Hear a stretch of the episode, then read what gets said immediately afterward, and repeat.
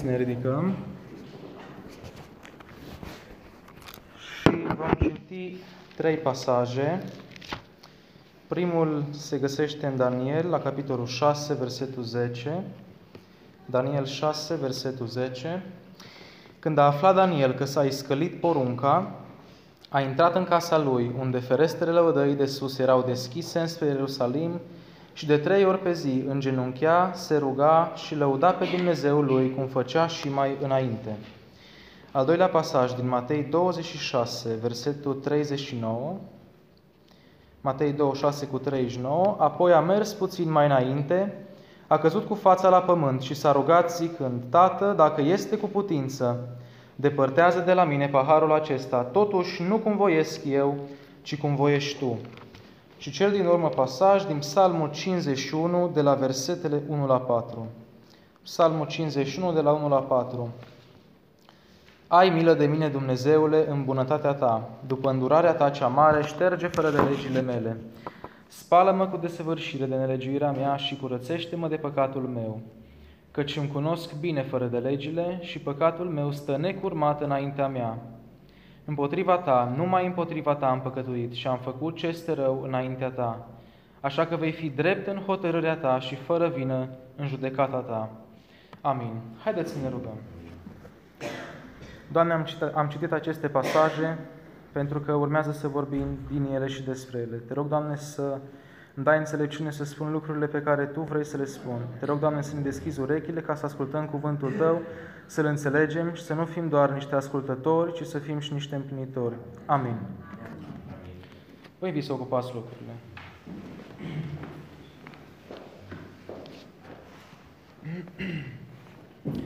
Povesteam cu cineva în urmă cu câteva zile și nu este o chestie care un pic m-a durut. Uh, nu este vorba despre biserica locală, dar uh, mi-a spus, la voi la baptiști uh, nu prea vă rugați. Și m-am stat să mă gândesc un pic la, la, la afirmația asta și, într-adevăr, noi baptiști nu prea ne rugăm atât de mult în, în, în cadrul slujbei de închinare. Poate pentru că avem emoții, poate că Domnul știe de ce nu ne rugăm, dar afirmația a fost aproape adevărată. Nu se aplică biserici locale, slavă Domnului. Și m-am gândit că aș vrea să vorbesc despre rugăciune în această dimineață și să ne uităm mai întâi la pasajele pe care le-am citit. Dacă ne ducem în Daniel 6, la versetul 10, vedem că este vorba despre porunca pe care împăratul Darius o dă, ca oricine altcineva se roagă, uh, nu se roagă lui, să fie pedepsit. Și ce face Daniel exact în momentul următor? Zice că a intrat în casa lui, unde ferestrele odăii de sus erau deschise înspre Ierusalim, adică omul nu se ascunde, și de trei ori pe zi în genunchea, se ruga și lăuda pe Dumnezeul lui, cum făcea și mai înainte. Uh, un model de om care se roagă indiferent în ce situație s-ar afla, indiferent de pericolul prin care putea să treacă, nu renunță la rugăciune. În al doilea pasaj, în Matei 26, l-am văzut pe Hristos, așa cum l-am văzut și cu două săptămâni, la momentul de rugăciune, care cade înaintea Tatălui și se roagă. Apoi a mers puțin mai înainte, a căzut cu fața la pământ și s-a rugat. Uh, și în al treilea pasaj, uh, din Psalmul 51, l-am văzut pe David, Uh, rugându-se Domnului, Domnului Dumnezeu să-l ierte pentru păcatul săvârșit cu Batșeba. Și atitudinea de umilință pe care o ia uh, David acolo este extraordinară. El spune, Spală-mă cu desăvârșire de nelegiuirea mea și curățește-mă de păcatul meu, căci îmi cunosc bine fără de legile și păcatul meu stă necurmat înaintea mea. Uh, și Având aceste trei modele de oameni ai rugăciunii, uh, uitându-ne la noi, la ființa umană și la cât de lipsiți de salvare suntem, lipsiți de salvare suntem, putem să spunem că salvarea poate să vină de, ori, de oriunde altundeva, dar nu din lumea aceasta. Salvarea poate să vină numai de la Dumnezeu. Resursa de care omul mântuit are nevoie este Dumnezeu și Dumnezeu nu poate să intervină în viața omului, să dea resursa de care acesta are nevoie, fără ca omul să aibă o relație personală cu Dumnezeu. Al cunoaște pe Dumnezeu ca administratorul și stăpânul tuturor lucrurilor bune care ne invită să-i le cerem, pentru că El ne invită să-i cerem lucruri, înseamnă uh, a avea o relație cu El. Iar dacă noi nu avem o relație cu El, este tot la fel ca și cum am ști că există o comoară în pământ undeva și n-am merge niciodată să o găsim. Am ști de existența ei și totuși n-am, n-am merge să, o, să, să săpăm după ea și să o găsim. Rugăciunea este o modalitate prin care să beneficiem de bogățiile puse deoparte de Dumnezeu pentru noi. Și înainte să vedem regulile care ar trebui să însoțească rugăciunea, uh, o să enumăr câteva dintre motivele pentru care ar trebui să fim cercetați și să înțelegem că se cuvine să ne rugăm. În primul rând, se cuvine să ne rugăm Lui pentru că în acest fel recunoaștem faptul că tot ceea ce privim, primim de la El, uh, primim este de la El și nu am obținut prin propriile noastre forțe. Uh, nu ne putem considera stăpâni pe nimic din ceea ce avem. Uh, chiar și faptul că am deschis în această dimineață ochii este datorită Harului lui Dumnezeu. Și chiar dacă unor poate părea absurd să ne rugăm lui Dumnezeu pentru cele mai mici lucruri, totuși vedem că Sfinții din Vechiul Testament s-au rugat lui Dumnezeu chiar și atunci când știau că Dumnezeu va da un anumit lucru. Și vedem pe Ilie, care se roagă pentru ploaie, deși știa că Dumnezeu va da ploaie. E un pic absurd. Te rogi pentru ceva ce știi, oricum știi că Dumnezeu va da, dar în felul acesta noi recunoaștem și ne arătăm umil în fața lui Dumnezeu, înțelegem că tot ceea ce avem primim din partea Lui. Și prin rugăciune omul vede dacă uh, le nevește, are impresia că el poate să obțină lucrurile sau are credință și încredere în Dumnezeu. Un al doilea motiv, prin rugăciune Inimile noastre sunt cuprinse de o dorință înflăcărată de a-L căuta și de a-L sluji și de a-L iubi pe Dumnezeu. Uh, credinciosul care se roagă își creează această obișnuință bună, aș zice eu, de a fugi la Dumnezeu, atât în nevoie cât și în bucurie, ca la o ancoră sfântă, pentru că știe că numai la El poate să găsească răspuns la orice fel de problemă. Numai Lui se cuvine să-i, se, uh, să-i mulțumească pentru tot ceea ce are. Un al treilea motiv. Rugându-ne, învățăm să ne lăsăm în inimile noastre, să nu lăsăm în inimile noastre absolut nicio dorință de care ne-ar fi rușine înainte lui Dumnezeu. Atunci când suntem conștienți că tot ceea ce primim de la, este de la Dumnezeu și tot ceea ce vrem să primim vine de la Dumnezeu, nu ne permitem să lăsăm în inima noastră lucruri de care să ne fie rușine înainte lui Dumnezeu. Nu poți să-i ceri lui Dumnezeu un lucru de care să fie rușine și atunci, fiind conștienți că noi suntem dependenți în totalitate de Dumnezeu, niciodată în inima noastră nu se va găsi un gând care să nu fie plăcut lui Dumnezeu. Pentru că știm că tot ceea ce primim vine de la Dumnezeu și atunci măcar această rușine ne va ține curați înaintea Lui. Uh, totuși, dacă ne rugăm și ne păstrăm mintea curată, vom veni înaintea Lui cu reverență și vom fi recunoscători cu toată inima noastră și ne vom aminti că Lui ne-am rugat și El ne-a răspuns. Uh, al patrulea motiv pentru care rugăciunea este foarte importantă. Obținând prin rugăciune ceea ce am cerut lui Dumnezeu, vom fi mai conștienți că El totdeauna este atent la noi. Dumnezeu nu se află într-o, uh, niciodată într-o stare de adormire în care zice, cum mai ziua de când am fost pe fază de ce te-ai rugat, Dumnezeu tot timpul este atent la noi. Și atunci când noi ne rugăm conștienți și primim răspuns, e un, e un mod extraordinar în care poți să-ți dai seama că în momentul ăla în care tu poate erai deznădăjduit, poate nu te-ai rugat după voia lui Dumnezeu, poate n-ai uh, depus uh, întreaga reverență și respect lui Dumnezeu, totuși ai primit uh, acel lucru pentru care te-ai rugat și ești, uh, îți dai seama că Dumnezeu a fost atent la tine în acel moment. Și asta este un lucru extraordinar. Și ultimul motiv pentru care rugăciunea este importantă, uh, atunci când știm că prin, numai prin rugăciune am obținut anumite lucruri care păreau imposibile pentru noi, nu, nu, nu, nu, se, nu, nu vedeam cum am putea să le obținem altfel, uh, vom fi determinați să medităm la bunătatea lui Dumnezeu, care este inexplicabilă uneori este o bunătate de care El ne face parte, deși nu avem nevoie și atunci când primim lucruri pe care noi, dacă ar fi să le facem, n-am putea să le facem și totuși El ni le dă, suntem îndemnați să medităm și să vedem bunătatea Lui și modul în care El se îngrijește de noi. Uh, avem așadar aceste câteva motive uh, pentru care rugăciunea este importantă și trebuie să înțelegem că momentele de rugăciune nu ar trebui să fie uh, niște momente plictisitoare, nu ar trebui să fie niște momente din obligație și în susținerea acestei afirmații am uh, gândit câteva dintre regulile rugăciunii pe care le-am întâlnit în Scriptură, pe care le-am întâlnit în viețile Sfinților, atât în Scriptură cât și în istoria creștinismului. Și prima din, uh, dintre aceste reguli este reverența. Uh, reverența presupune respect. Presupune nu doar respect, ci presupune a conștientiza faptul că ești om și uh, statutul tău înainte de Dumnezeu este de ființă umană. Tu nu stai pe picior de egalitate cu Dumnezeu în rugăciune, ci tu ești o ființă umană care ai nevoie de El să asculte rugăciunea ta. Omul trebuie să se raporteze la Dumnezeu foarte important ca stăpân, tată, domn și mântuitor. Și mai important, deși noi nu trăim într-o uh, vreme a monarhismului, n-ar trebui să ne raportăm la Dumnezeu ca la un rege. Unui rege, cu un rege nu poți să-ți permiți orice lucru.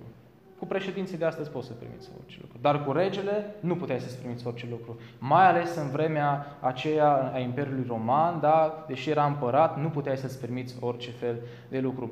Cam asta ar trebui să fie atitudinea noastră cu privire la Dumnezeu, să ne raportăm la El ca la un rege, să venim cu reverență înaintea Lui. Uh, bun, cum obținem starea asta? Că e, e simplu de spus. Ok, mă raportez cu reverență înainte de Dumnezeu, dar cum obțin starea asta? Păi, tu nu poți să vii umil înainte de Dumnezeu și să înțelegi că fără El tu nu poți să ceri nimic, dacă nu ți liberezi mintea de orice fel de gând. Tu când vii înainte de Dumnezeu, trebuie să ai o minte nedistrasă de lucruri pământești, să te concentrezi în totalitate la lucrurile sfinte și numai așa poți să ai o contemplare corectă și curată a lui Dumnezeu. Tatăl trebuie tratat uh, cu reverență pentru că nu putem să venim înaintea Lui numai cu jumătate din, uh, din mintea noastră. Nu putem să venim să zicem, Doamne, eu în timp ce mă rog o să mă gândesc și la problemele vieții mele de după ce mă rog, că alea mă interesează mai mult, dar acum mă rog ție pentru că, nu, mă rog ție. Nu, nu se poate așa ceva. Rugăciunea trebuie să fie făcută cu o minte 100% concentrată și eliberată de orice fel de uh, gând pământesc, de orice fel de barieră și piedică pe care Satan, că el este cel care vine uh, și le pune, pe care Satan ar putea să o, o introducă în mintea noastră atunci când vrem să ne rugăm. Uh, vedem în Isaia 37 cu 4 o atitudine de nereverență înainte de Dumnezeu. Și o să citesc acel uh, verset. Poate că Domnul Dumnezeul tău a auzit cuvintele lui Rapșache pe care l-a trimis împăratul Asiriei, stăpânul său, să batjocorească pe Dumnezeul cel viu și poate că Domnul Dumnezeul tău îl va pedepsi pentru cuvintele pe care le-a auzit. A veni cu mintea, nu în totalitate, la rugăciune, este o formă de a-L batjocori pe Dumnezeu. E o, e o formă de falsitate, la fel cum în uh, viața de zi cu zi am purta o discuție cu o persoană și mintea noastră ar fi în tot o altă parte. Și am tot zice, mm-hmm, da, da, nu, lăsați că asta e, se mai întâmplă. Facem lucrul ăsta, facem lucrul ăsta, așa e. Dar nu putem să ne permite să facem lucrul ăsta cu Dumnezeu. Pentru că asta e o formă de bagiocură. Tu nu poți să vii la Dumnezeu uh, să pretinzi că vorbești cu Tatăl tău care te-a mântuit și totuși mintea ta să se găsească în altă parte.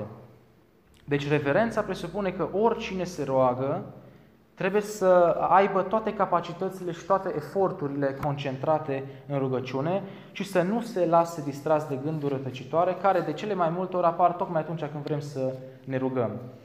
Uh, cine nu este suficient de cufundat în rugăciune și cine nu strigă cu o așa înverșunare înainte de Dumnezeu, Uh, astfel încât să nu se furișeze orice alt gând, acela nu se apropie corect de Dumnezeu. Uh, nu te poți gândi, așa cum am spus corect, la două lucruri diferite. N-ai cum. Uh, și acesta este principalul aspect al vieții de rugăciune, reverența, respectul și a-ți elibera mintea de orice fel de alt gând atunci când vii înaintea lui Dumnezeu. Deci, singurele persoane care se apropie corect de Dumnezeu sunt acele persoane care înțeleg ceea ce înseamnă reverența. Și în Scriptură vedem uh, persoane care, uh, mai ales în psalm, vedem uh, psalmiști care spun că la Tine, Doamne, îmi înalți sufletul. Pentru că în momentul rugăciunii, Sufletul trebuie să se înalțe către Dumnezeu. Noi, oamenii, de multe ori ridicăm mâinile spre cer atunci când ne rugăm, ca să arătăm cât de departe ne vedem noi față de Dumnezeu cu trupul, dar prin rugăciune suntem atât de aproape de Dumnezeu. Pentru că atunci când venim cu respect și în mintea noastră se află numai Dumnezeu, atunci rugăciunea uh, este cu adevărat primită. La tine, Doamne, îmi înalt sufletul, Psalmul 25 cu 1, pentru cine dorea referința. O a doua regulă a rugăciunii, pe lângă reverență și respectul acesta despre care am vorbit, este penitența și nevoia reală. Și am să explic. Penitența presupune o formă de umilință, ă, la fel ca la reverență, dar o umilință ă, în care omul se consideră insuficient în propria ființă. Eu mă consider insuficient în absența lui Dumnezeu. Eu, dacă nu l-am pe Dumnezeu, nu, nu pot să trăiesc. Asta înseamnă penitența, o umilință uh, extraordinară. Uh, și nevoia reală, pentru că astea vin împreună, este uh, o regulă foarte importantă, pentru că noi nu putem să-i cerem lui Dumnezeu lucruri de care nu suntem convinși că avem nevoie. Nu putem să-i cerem lui Dumnezeu lucruri pe care noi nu suntem siguri că le vrem. Uh, noi suntem îndemnați uh, de Hristos în 1 Ioan 5, nu, de, de, de apostol și de Hristos, uh, în 1 Ioan 5 cu 14, de apostolul Ioan, zice așa, îndrăzneala pe care o avem la el este că dacă cerem ceva după voia lui, ne ascultă. Ei, cum am putea noi să cerem ceva după voia lui Dumnezeu când nu suntem convinși că ceea ce cerem este ceea ce dorim? Și rugăciunile pe care le facem fără uh, acea umilință în noi înșine, uh, ca și cum avem impresia că dacă ne rugăm ne achităm de o datorie înainte de Dumnezeu sau, chiar, sau dacă ne rugăm avem impresia că uh, îl împăcăm pe Dumnezeu și gata, acum putem să mergem mai departe că l-am împăcat pe Dumnezeu, această rugăciune nu este bine primită înainte de Dumnezeu. Credincioșii creștini ar trebui să se ferească să ceară lui Dumnezeu lucruri trecătoare.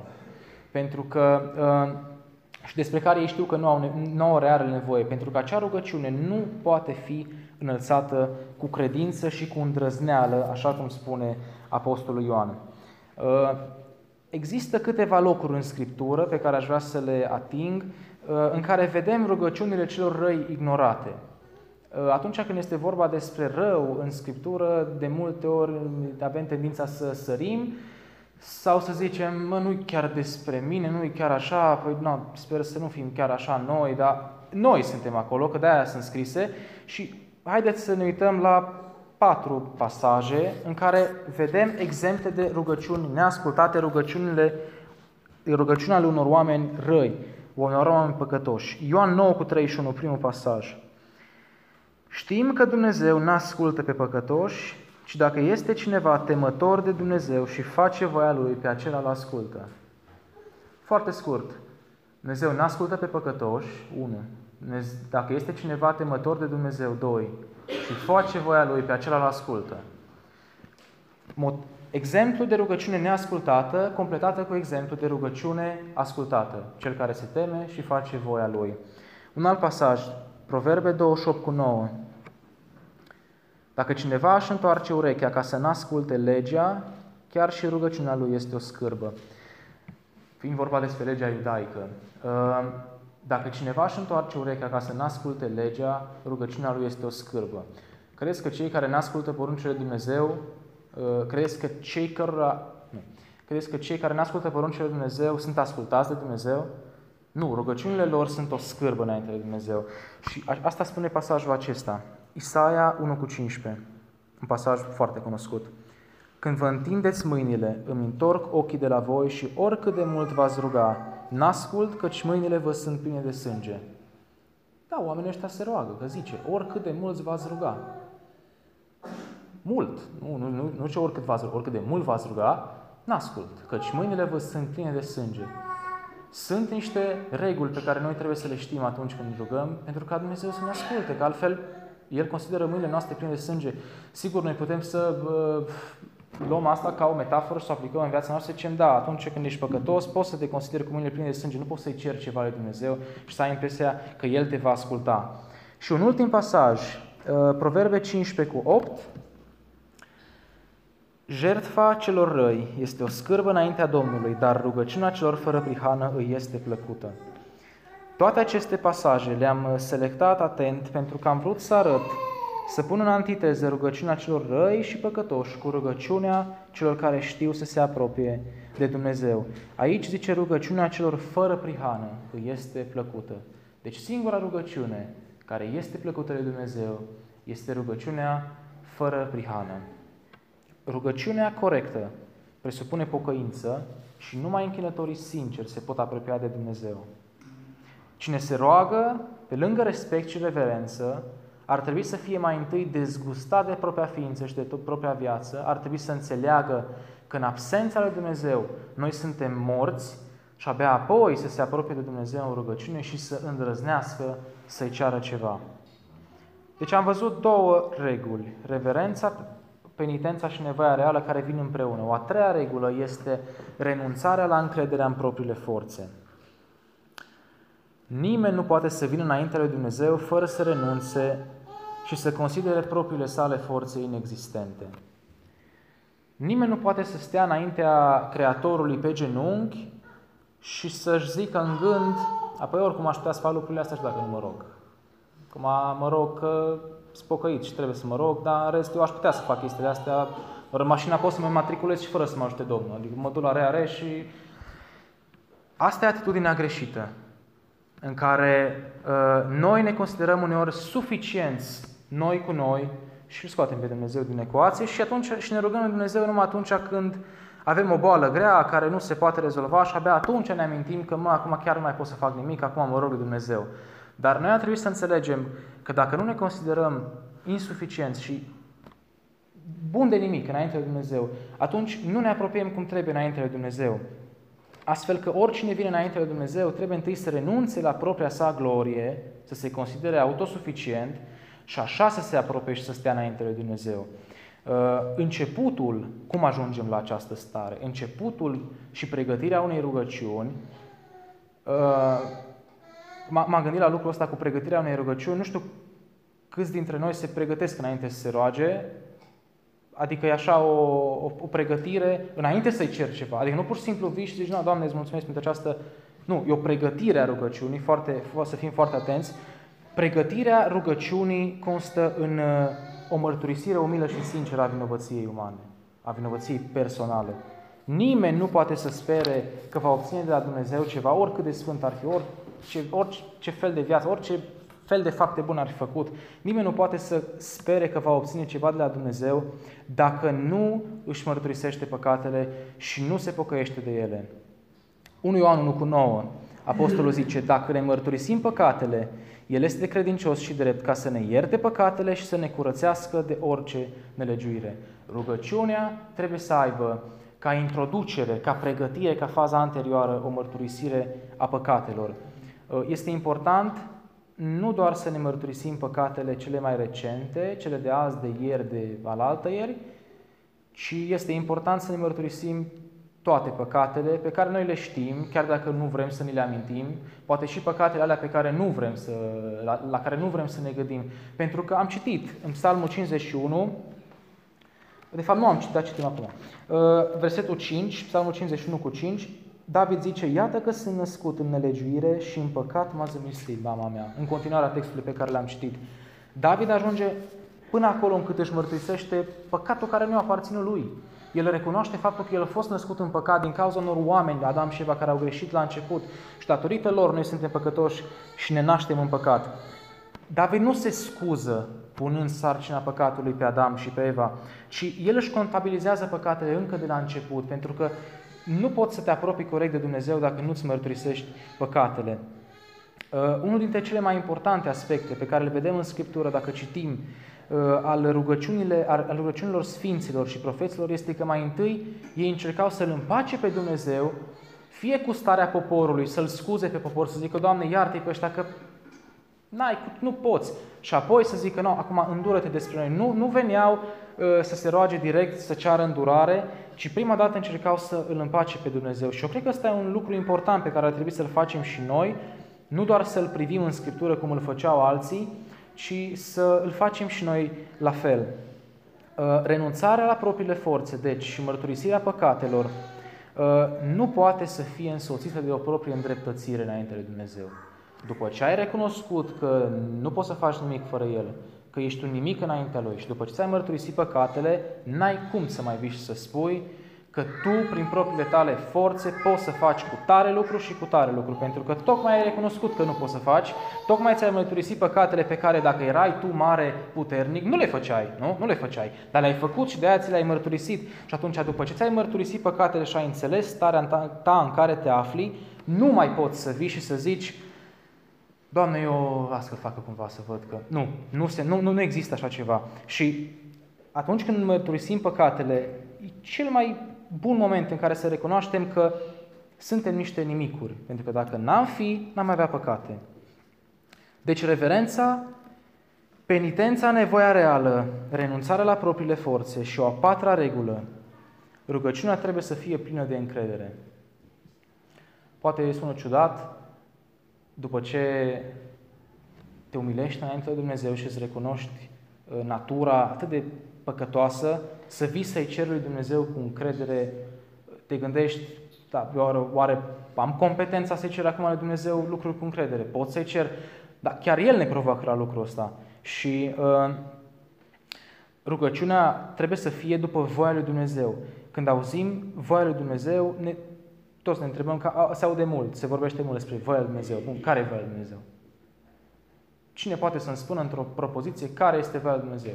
Dacă ar fi să uh, vă las să răspundeți, o să-mi spuneți vreo 20 de variante de voia lui Dumnezeu.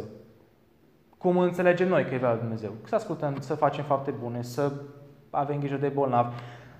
Haideți să ne uităm în Ioan 6 cu 40. Hristos spune, voia Tatălui meu, deci voia Tatălui meu, El spune, nu, nu noi. Voia Tatălui meu este ca oricine vede pe Fiul și crede în El să aibă viața veșnică. Și eu îl voi învia ziua de apoi. Asta e voia lui Dumnezeu. Asta e voia lui Dumnezeu. Bun, rugăciunea după voia lui Dumnezeu. Ce înseamnă rugăciunea după voia lui Dumnezeu? Vedem că voia lui Dumnezeu, voia Tatălui, este strâns legată de relația cu Fiul. Da? De o acceptare și de o credință în Fiul. Deci rugăciunea după voia lui Dumnezeu este acea rugăciune în care noi îl recunoaștem pe Fiul ca Domn și Mântuitor. Și, bun, în momentul în care îl recunoști pe Fiul ca Domn și Mântuitor, nu poți să-ți permiți să ceri orice fel de lucruri. Pentru că poate cea mai bună întrebare pe care am putea să ne o punem atunci când ne rugăm este următoarea. Oare dacă Hristos ar fi fost în locul meu, ar fi cerut aceleași lucruri? Dacă Hristos s-ar fi rugat Tatălui, cum am văzut în Matei 26, s-ar fi rugat ori aceleași lucruri? Uh, rugăciunea după voia lui Dumnezeu este rugăciunea care îl are în centru pe Hristos. Este rugăciunea care îl are ca motiv principal al, al, al stării de rugăciune pe Hristos. Uh, și poate ne gândim acum, nu avem înțelepciune suficientă să vedem lucrurile așa. Dar slavă Domnului că Iacov spune în Iacov 1, 5 cu 6 astfel, dacă vreunia dintre voi îi lipsește înțelepciunea, să o ceară de la Dumnezeu, care dă tuturor cu mână largă și fără mustrare și ea îi va fi dată, dar să o ceară cu credință, fără să se îndoiască deloc, pentru că cine se îndoiește seamănă cu valul mării, tulburat și împins de vânt încoace și încolo. Chiar și înțelepciunea necesară să ne rugăm după voia lui Dumnezeu, putem să o cerem. Dar să o cerem cu credință, zice, uh, dar să o ceară cu credință, fără să se îndoiască deloc. Uh, Marcu 11 cu 24. Hristos spune, orice lucru veți cere când vă rugați, să credeți că l-ați și primit și îl veți avea. Deci credința și încrederea că ceea ce cerem o să primim este un aspect foarte important al rugăciunii, pentru că nu putem să venim înainte de Dumnezeu cu o rugăciune de genul Doamne, sunt foarte presat acum, mă rog ție, nu știu dacă o să-mi dai, ce o să-mi dai, dar nu, sper să-mi dai. Asta nu e o rugăciune. Asta nu e o rugăciune. Hristos ne îndeamnă să cerem cu credință ca și cum l-am avea deja lucrul pe care îl cerem, ca și cum deja l avem și mai trebuie numai să-i mulțumim lui Dumnezeu pentru lucrul ăla, când deja l-am primit. Evrei 4 cu 16, autorul zice, ne apropiem, și parafrazez, ne apropiem cu deplină încredere de scaunul Harului ca să căpătăm Har. Cu deplină încredere să ne apropiem de scaunul uh, Harului. Iar psalmistul, în psalmul 5 cu 3, zice, dimineața eu îmi îndrept rugăciunea spre tine și aștept. Deci nu îmi îndrept rugăciunea spre tine și dacă vrei, dacă... Nu, aștept. Aștept pentru că știu că tu vei răspunde.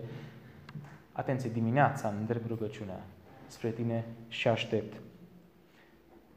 Sunt convins că am înălțat de multe ori eu personal rugăciuni care nu au fost după voia lui Dumnezeu.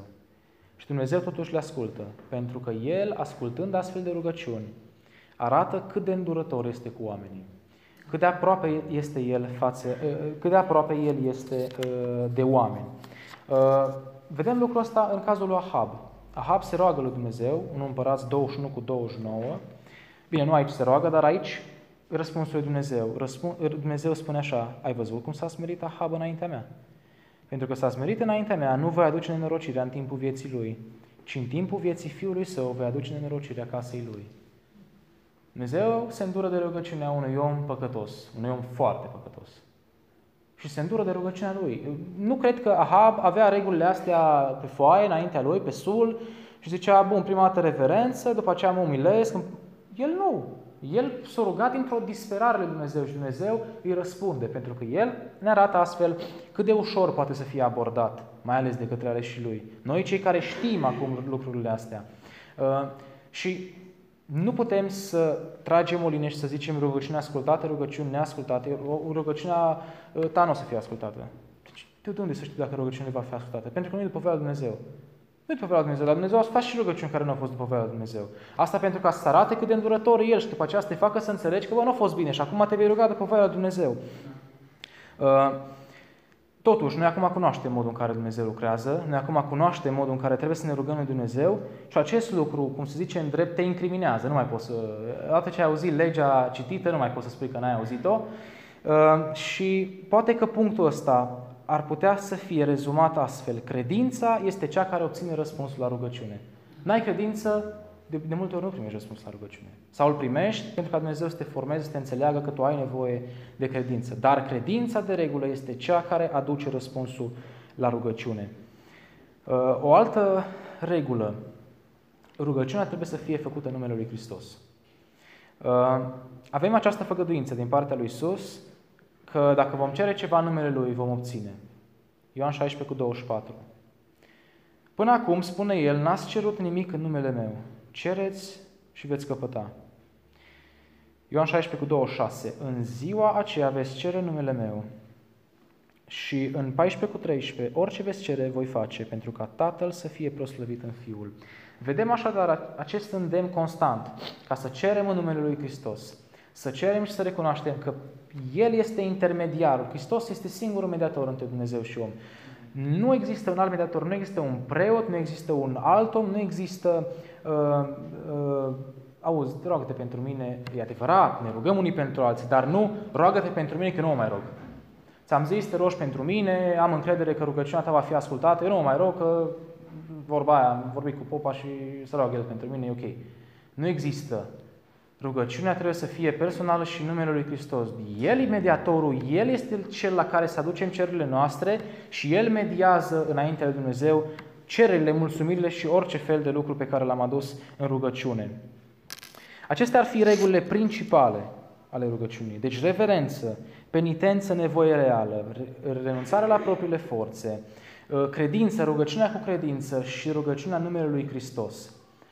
Dar rugăciunea implică încă două aspecte, rugăciunea publică și rugăciunea privată.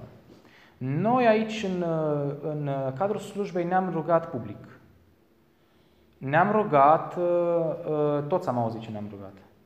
Când suntem acasă, ne rugăm uh, fie în familie, fie în mod privat și atunci nimeni nu ne mai ascultă. Și care este diferența, practic? Care sunt lucrurile la care ar trebui să avem grijă când vine vorba de rugăciunea publică și rugăciunea privată? Prin faptul că aducem mulțumire Dumnezeu public, e un lucru foarte bun, pentru că recunoaștem în fața bisericii binefacerile sale și punem tot ceea ce uh, ni s-a întâmplat pe parcursul săptămânii sau chiar în viață uh, în seama gloriei sale și a puterii sale. Însă rugăciunea publică, părerea mea este că nu poate fi înălțată cu o asemenea înflăcărare cum rostești rugăciunea privată. Pentru că nu este nici cadrul respectiv din privat, camera ta, spațiul tău. Și atunci de multe ori avem tendința să rostim rugăciunile publice uh, fals.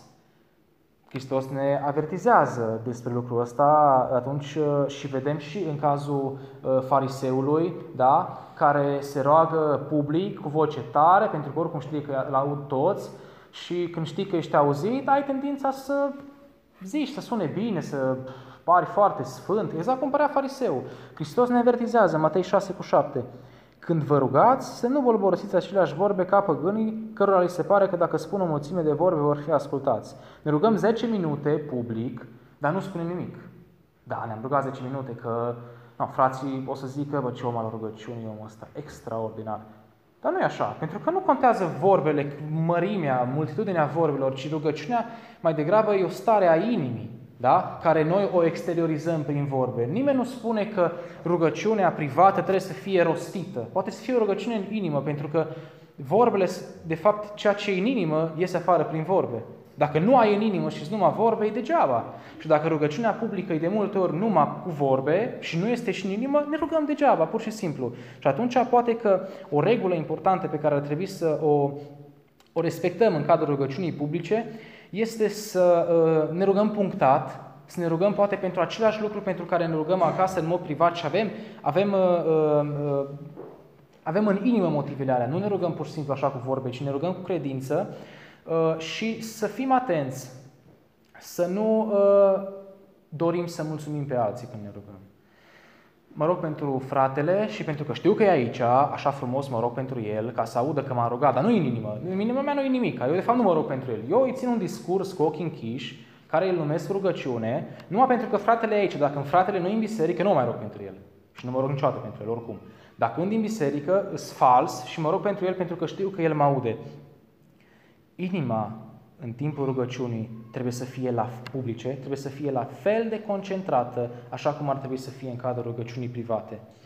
Rugăciunea trebuie să însoțească, spun eu, publică, mă refer acum, numai acele lucruri cu, de, cu care, despre care credincioșii se pot ruga toți împreună. Ne rugăm pentru vindecarea unui frate, ne rugăm pentru biserica locală și universală. Lucruri în care toți credem, ca să nu încercăm să facem pe plac. Eu nu zic să nu ne mai rugăm specific, dar există acest pericol de care dacă ne ferim, e foarte bine, dar de multe ori nu ne ferim și ne rugăm numai pentru că fratele e aici sau numai pentru că să sune bine. Și nu este corect. Nu este o rugăciune, în primul rând, cu reverență și dacă nu este o rugăciune cu reverență, am văzut ce zice textul. Este o rugăciune scârboasă. Asta este. Oricât de, de urât a suna, este o rugăciune scârboasă. Uh, ca să mă apropiu de încheiere și să trec în revistă toate cele ce le-am spus până acum, rugăciunea trebuie să vină dintr-o inimă sinceră, plină cu reverență, cu penitență, adică umilință, nevoie reală, cu credință în numele Lui Hristos și fără falsitate. Dacă rugăciunea este rostită cu falsitate, rugăciunea nu este ascultată. Credinciosul creștin și aspectul trist, care, de la care am pornit în discuția cu acea persoană care mi-a spus că la voi la baptiști nu prea vă rugați, credinciosul creștin care nu se roagă nu are relație cu Dumnezeu.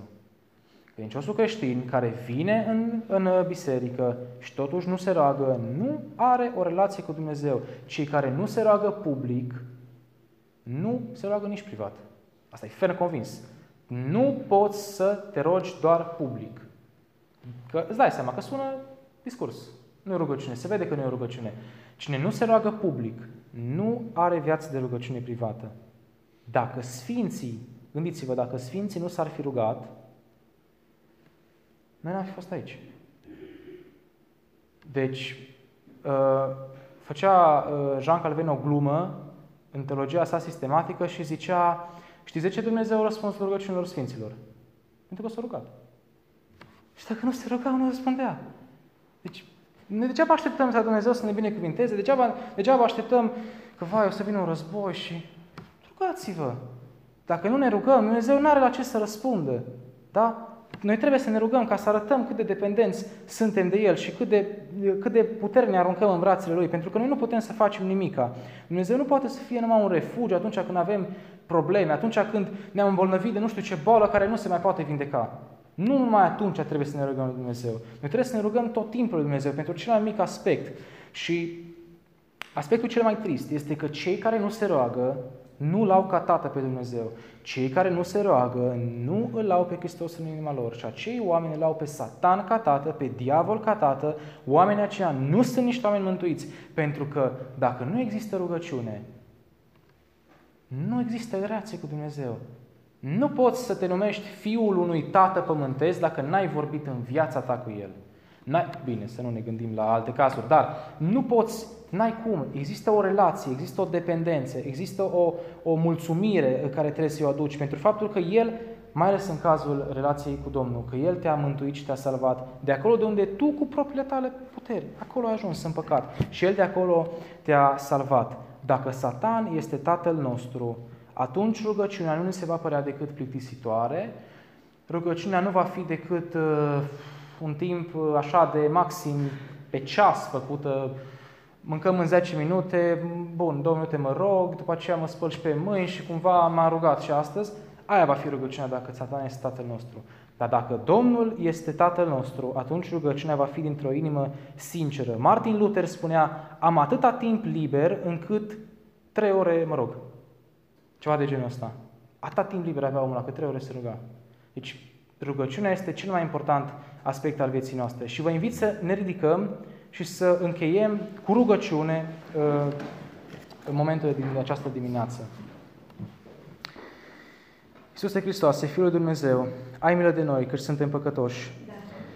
Iisuse Hristoase, Tu ai venit în lume să mântuiești pe cei păcătoși, dintre care cel din tăi sunt eu. Doamne, pomenește-mă în împărăția Ta și învrednicește-mă să stau înaintea pracuratei Tale și a-ți aduce prea slăvire. Te rog, Doamne, iartă toată greșeala noastră, pentru că este multă, toată greșeala, cu lucrul, cu cuvântul, cu voie, fără de voie, cu știință și cu neștiință. Și, Doamne, învrednicește-ne să, put- învrednicește-ne să putem să stăm înaintea Ta și să-ți cerem lucrurile așa cum Tu dorești să ți le